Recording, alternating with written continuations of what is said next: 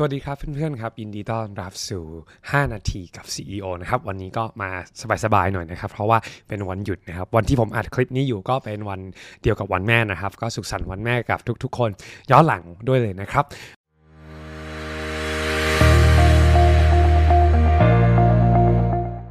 โอเคครับ วันนี้ผมจะมาแชร์ 7 ข้อคิดจากหนังสือที่ผมชอบที่สุดเล่มหนึ่งเลยนะครับ เรียกว่าเป็นหนังสือที่เปลี่ยนแปลงชีวิตของผม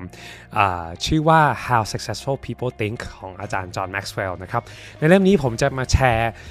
มุมมองความคิดทั้งหมด 7 อย่างที่อาจารย์จอห์นแม็กซ์เวลล์พูดถึงในหนังสือเล่มนี้นะครับ จริงๆ อาจารย์จอห์นพูดมากกว่านี้นะครับ แต่ว่าผมจะมาแชร์ 7 อย่างที่ผมคิดว่าพวกเราสามารถจะนำไปประยุกต์ใช้ได้ทันทีนะครับใน 5 นาทีวันนี้นะครับ หวังว่าผมจะพูดเร็วเพียงพอนะครับ โอเค let's go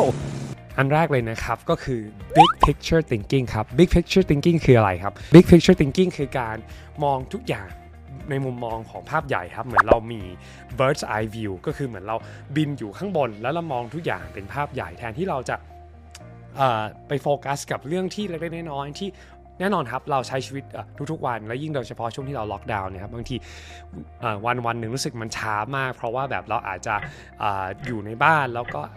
อาจจะมีประชุมเยอะก็จริง แต่ว่าเหมือนกับเวลามันผ่านไปช้าแต่จริง ๆ แล้ว ถ้าเรามองในภาพใหญ่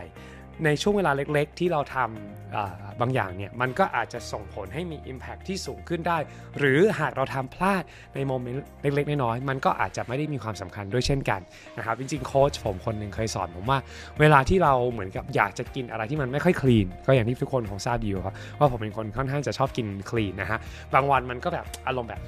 ตะบะแตกบ้างครับคือพอมันตะบะแตกส่วนมากแล้วผมจะเป็นคนหนึ่งที่จะชอบแบบอารมณ์แบบเซ็งมากเลย แล้วก็จะแอบแบบบ่นกับตัวเองแล้วก็โทษตัวเองนิดนึงนะครับแต่ว่าโค้ชผมก็จะพยายามเน้นย้ำบอกว่าเจไดยูลองนับดูนะ ปีหนึ่งเนี่ยมี 365 วันนะ365 วันเนี่ยแปลว่ายูมีช้อยที่ยูจะกินถูกเนี่ยประมาณอย่างน้อยๆนะครับก็คือ 700 กว่ามื้อ แล้วถ้ายูตะบะแตกสัก 10 มื้อยูคิดว่ามันจะมีผลกับ long term หรือภาพใหญ่ของเราไหม ซึ่งพอมาคิดอย่างนี้ เออ จริงๆ แล้วมันก็ไม่ได้มีอะไรมากมายนะครับ แต่ว่าแน่นอนครับ ถ้าเรากินไม่คลีนบ่อยๆ ทุก ๆ วัน ทุก มื้อทุกๆอาทิตย์ ทุกๆเดือนนะครับ อันนี้แน่นอนครับ มันก็สามารถที่จะจะทวีคูณได้ด้วยเช่นกัน ดังนั้น big picture thinking มันทำให้เรามีมุมมองทั้ง 2 ด้านกับการทำสิ่งที่ดี และสิ่งที่อาจจะไม่เป็นประโยชน์กับเรามากนักนะครับ ก็ทำให้เรารู้ว่าถ้าเราทำดีเล็กๆ น้อยๆทุก ๆ วันอย่างสม่ำเสมอ ก็สามารถสร้างผลลัพธ์ที่ยิ่งใหญ่ได้ในระยะยาว แต่ในทางเดียวกัน หากเราทำอะไรที่พลาดไปครั้งเดียวก็ไม่ได้ แปลว่าชีวิตเราจะจบสิ้นแล้ววันนี้นะครับ ยังมีโอกาสให้เราลองใหม่ทุกๆ วัน แล้วก็ทุกนาทีทุก ๆ ชั่วโมงที่จะถึงนี้นะครับ อันนั้นคือหลักการข้อคิดอันแรกของหนังสือเล่มนี้ครับ Big Picture Thinking ครับข้อคิดอันที่ 2 ของหนังสือเล่มนี้นะครับก็คือ creative thinking นะครับ uh, creative thinking ก็คือมุมมองของความที่เป็นการใช้ความคิดสร้างสรรค์นะครับ ถามว่าบางคนอาจจะคิดว่าตัวเองไม่มีความคิดสร้างสรรค์ ฉันเป็นคนที่แบบชอบอะไรที่แบบเป๊ะเป๊ะเป๊ะเป๊ะทุก ๆ อย่าง ฉันไม่สามารถคิด นอกกรอบได้ แต่อย่างนี้ครับ จริงๆแล้วทุกคนมีศักยภาพที่จะคิดสร้างสรรค์ แล้วก็มีความสร้างสรรค์ได้ในตัวเราทุก ๆ คนเลยนะครับ มันแค่เริ่มจากการตั้งคำถามที่ถูกต้องเฉยๆการตั้งคำถามที่ถูกต้องคืออะไรครับ อย่างเช่น สมมุติว่าเดี๋ยวผมยกตัวอย่างในการทำงานแล้วกัน ผมเป็นคนชอบตั้งคำถามอยู่เสมอว่า มันมีวิธีที่ทำงานแบบเนี้ย ได้ดีกว่าไหม ได้เร็วกว่าไหม ได้ง่ายกว่าไหม อย่างเช่นนะครับจริงๆแล้วตอนนี้ที่ผมอัดรายการนี้ให้เพื่อนๆดูอยู่เนี่ยมันก็เริ่มจากการที่ตอนแรกเนี่ยเมื่อก่อนโดยปกติถ้าผมจะอัดรายการแบบนี้เนี่ยผมก็จะต้องอัดเข้ากล้องนะครับแล้วก็จะเอาเมมโมรีเนี่ยมาใส่เข้า